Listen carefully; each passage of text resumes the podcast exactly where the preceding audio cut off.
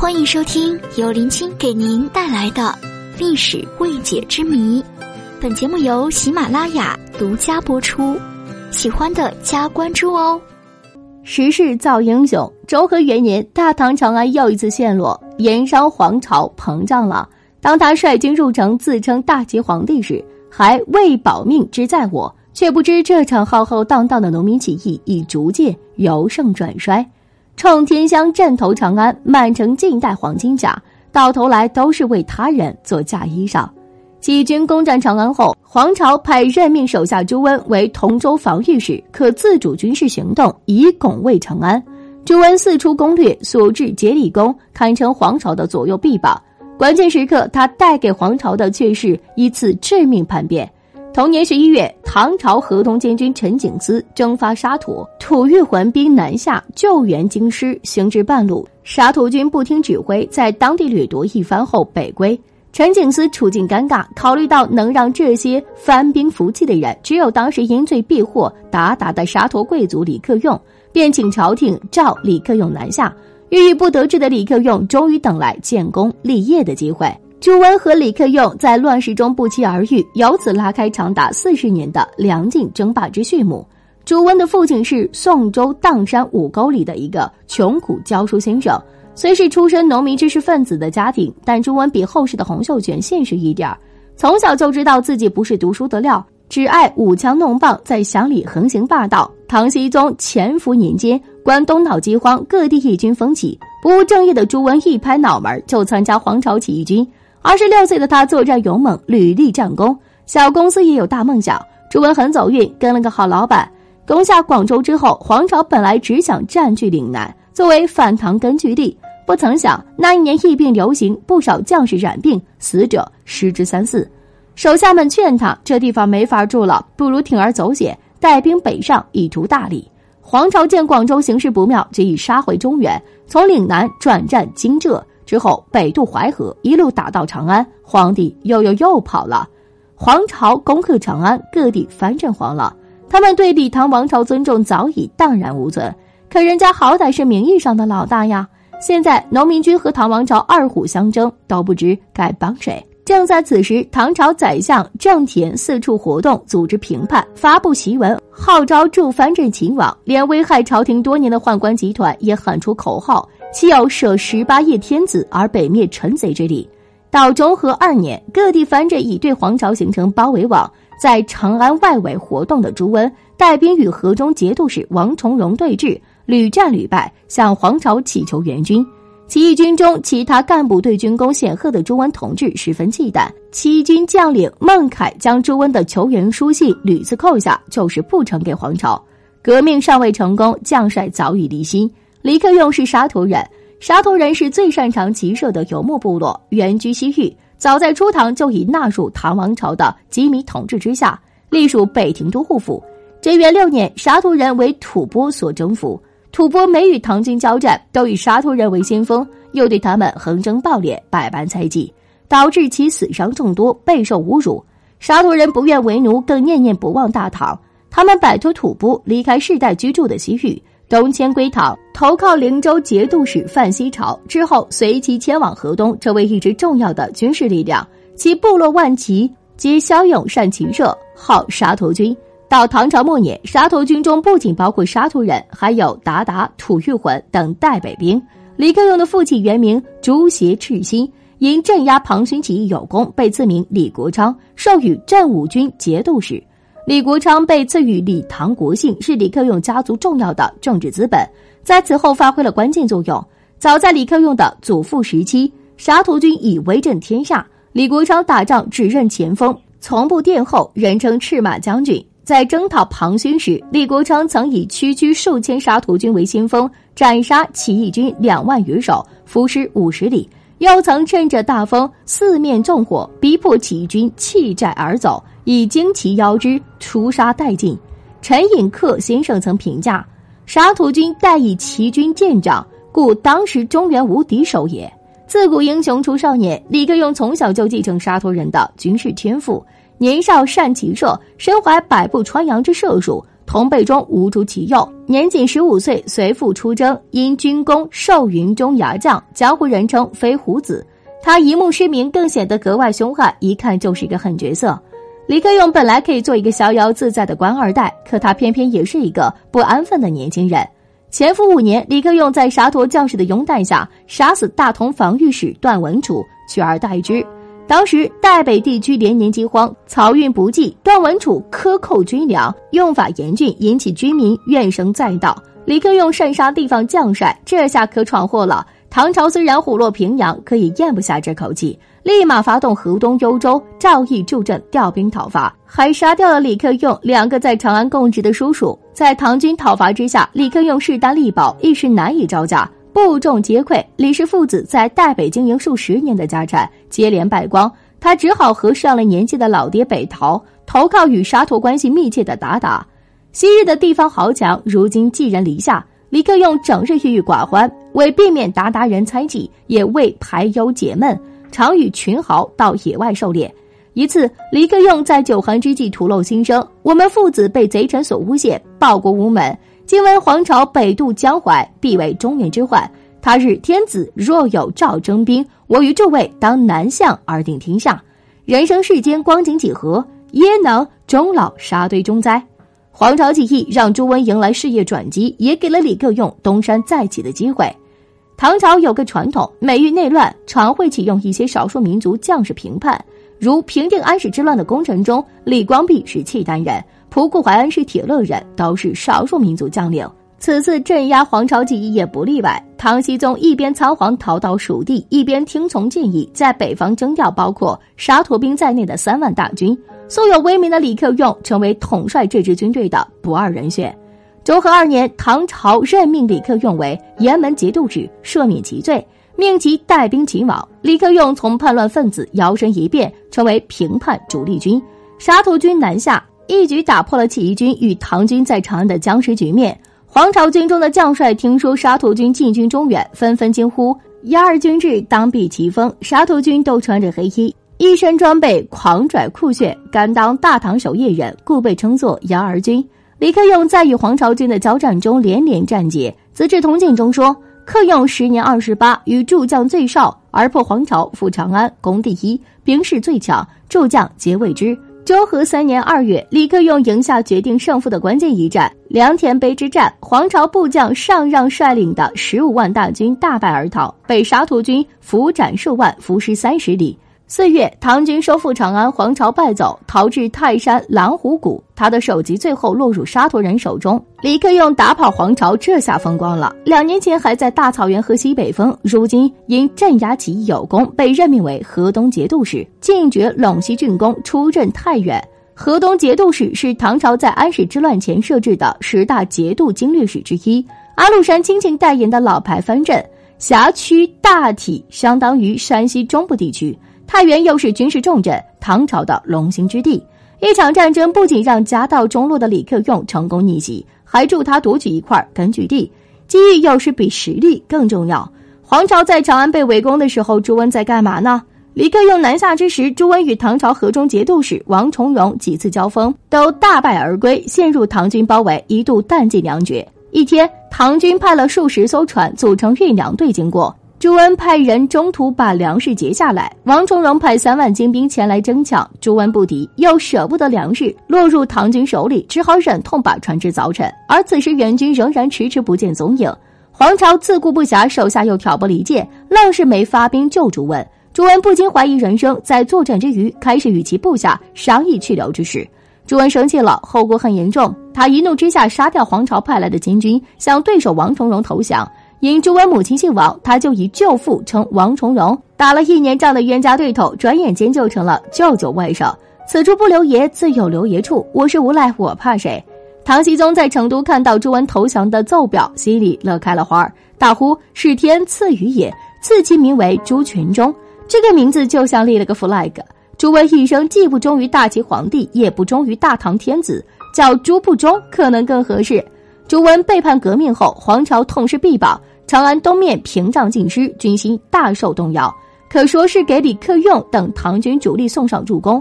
黄巢撤出长安之后，叛徒朱温因镇压起义有功，被封为宣武节度使。他踏着起义军兄弟的鲜血，凭借此次背叛，终于跨进统治阶级上层的大门。所谓的农民起义，也就是这么回事儿。宣武节度使又称卞宋节度使，领有卞、宋、濠三州，地处中原腹地，四通八达。在这样一个四战之地求生存，老奸巨猾的朱温掩藏不住自己的野心。中和四年，朱温与李克用，一个在河东，一个在河南，这两个镇压黄巢起义的既得利益者，终于有机会见面了。当年五月，朱温的根据地汴州遭到黄巢军残余势力进攻，形势万分危急。朱温举目四望，第一个想到的帮手就是当时军事实力最强的李克用。一封求援信寄过去，李克用快马加鞭带兵前来，大破起义军，杀万余人，汴州之围遂解。李克用仗义相助，恰恰证明他的政治目光不如朱温深远，不懂一山不容二虎的道理。更没有想到，此时朱温被起义军歼灭，或许对他更有利。朱温得援军相助，欠了这么大一份人情，自然要好好感谢。便请李克用入城，在上元驿大摆筵席，请来美女轻歌曼舞，各路英雄把酒言欢。上元义宴会上究竟发生什么，真相早已不得而知。毕竟后梁和后唐两朝史官给出了不同答案。后梁史官说，酒席上朱温礼貌甚恭，但是李克用盛酒使气，语颇轻之，就是说李克用喝醉之后当众辱骂朱温一番。可能讽刺他是三姓家奴，或是亲切问候了朱温家里的长辈，因此朱温出于一时之愤而起杀心。后唐史官却说，李克用并没有当众羞辱朱温，不过是在酒过三巡后调戏身边侍妓，又握着朱温的手笑谈破贼乐事，场面相当和谐。可是朱温素忌武皇，早想着借这场鸿门宴刺杀李克用。无论如何，之后发生的事，朱温肯定甩不了锅。酒宴过后，宾客尽散，只剩下李克用一行人。朱温手下杨延洪与其密谋，封堵周围通路，发兵围攻上元驿。李克用喝得烂醉如泥，不知门外呼声动地。他的亲兵眼疾手快，操起武器就与朱温军厮杀。李克用的侍者赶紧熄灭蜡烛，遮蔽对方攻守视线，然后把喝醉的主子拉到床下避难，朝他脸泼了几盆冷水，才把李克用叫醒。李克用酒醒之后，愤而起身，张弓搭箭，与手下亲兵射杀数十人。刹那间，雷声大作，大雨倾盆。李克用率领左右数十人，在雷雨掩护下突围，逃出城外。杨延洪见李克用逃走，跟朱温说：“胡人急了就会骑马逃跑，一看到前面骑马的，咱就放箭。”随后，朱温率军追击，杨延洪正好骑马跑在他前面，朱温一箭就把杨延洪给射死了。No 作 No 弹呀！也有人认为，杨延洪此行行动的唯一知情者，其实是被朱温杀人灭口。黎明破晓前，李克用经历了九死一生，终于逃回军营，发现除他之外，其他人几乎都未能逃脱，包括当初向陶长建议启用沙陀军的监军陈景思在内，三百余人全部为朱温所杀。这就是上元驿之变。李克用回到营中，当即决定发兵攻打朱温。其妻刘夫人劝说道：“辨人不讲道义，竟然谋害你，我们还是先上告朝廷。如果贸然举兵相攻，天下人难辨是非曲折，可能会被人家落下口实。”刘夫人并非等闲之辈。上元一知变时，李克用尚未逃出，有探子迅速将此事禀告刘夫人。刘夫人不动声色，立即将这人斩了，然后秘密召集将领商议对策，以稳定军心。打算一旦李克用遭遇不测，就保住全军撤回太原。他的话不无道理。李克用暂时撤军之后，向陶朝八字上表，声称朱全忠杜公极能，因剿祸贼，一日必为国患，请求陶朝削夺朱温的官爵，允许其发兵讨伐。同时派弟弟克勤领兵万计在河中待命。朱温还装无辜，写信告诉李克用：“之前的兵变我一无所知，是朝廷派人与杨延洪合谋。如今杨延洪已经伏法，望公亮察。朱李交恶，天下为之震惊，对刚刚平定黄巢起义的唐朝更是雪上加霜。史书载，朝廷得克用表，大恐，但遣中使赐幽诏和解之。唐朝早已虚弱不堪，唐僖宗唯一能做的，也只有当和事佬。”这俩大哥要是打起来，他可能又得去四川观赏大熊猫了。性急如火的李克用在这件事情上充分表示对唐朝的尊重。得到朝廷诏书后，放过实力还远弱于自己的朱温，在大唐朝廷看来，非我族类，其心必异。表面上对对方都很客气，实际上对李克用心存猜忌，甚至有意培植朱温势力，以牵制李克用的发展。清初王夫之曾说：“朱温贼也，李克用敌也。”在唐末乱世，即便唐朝廷明知朱温贼心不死，也不愿夷狄做大，这就像一个无解的难题。上元义之变之后，李克用一方面仍为晋中唐氏奔走，一方面又处处受到掣肘。光启元年，边宁节度使朱梅图谋废立。扶持襄王李云为帝，另立朝廷，还遣使到河东请李克用相助。李克用不从，发檄文号召天下共讨反贼，声称自己已发拨汉兵三万进讨凶逆。最终，朱美与降王都被藩镇所杀。同年，一直忠于唐氏的义定节度使遭到卢龙、承德两个藩镇围攻，即将被吞并。李克用亲率大军复原，保住这个唐朝末年少有的仍向朝廷表示效忠的藩镇。乾宁二年，宾宁王邢玉、凤翔、李茂贞和华州韩建等三镇节度使以河中内乱为由，同时拥兵入朝，擅杀宰相，欲挟天子以令诸侯。唐昭宗只好逃入终南山，思考人生。李克用听闻三帅谋废赵宗，立马发兵南下讨伐，指责三帅称兵止缺之罪。三帅得知李克用起兵，吓得从长安逃回本镇，之后被李克用一一击溃。他还曾收燕骑，则还其故将，入蒲坂而不复前言。在发兵救援河北、河中等地后，没有趁人之危将其置于自己直接统治之下，而是遵守约定撤回河东，将其地归还原主。不像朱温一样好兼并为勇谋。即便如此，唐朝始终没有放下对李克用的猜忌。大顺元年，在宰相张俊的主张下，唐朝下诏削去李克用的官爵，联合朱温等藩镇大举讨伐河东。值得一提的是，此次唐昭宗议论讨伐河东之事，朝中反对者十之有七，只有与朱温相勾结的大臣赞同。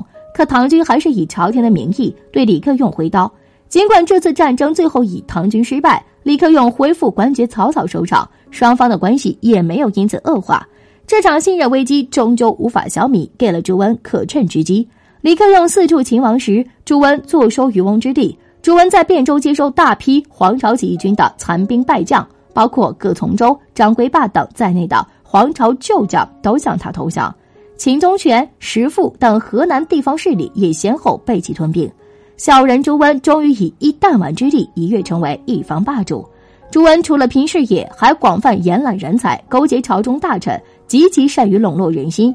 有一次，朱温手下的谋士敬祥才刚丧妻，朱温就把自己宠爱的姬妾刘氏赐给敬祥为妻。这位刘氏原本是皇朝部下上让之妻，后来因貌美为朱温所得，得宠一时，被称为国夫人。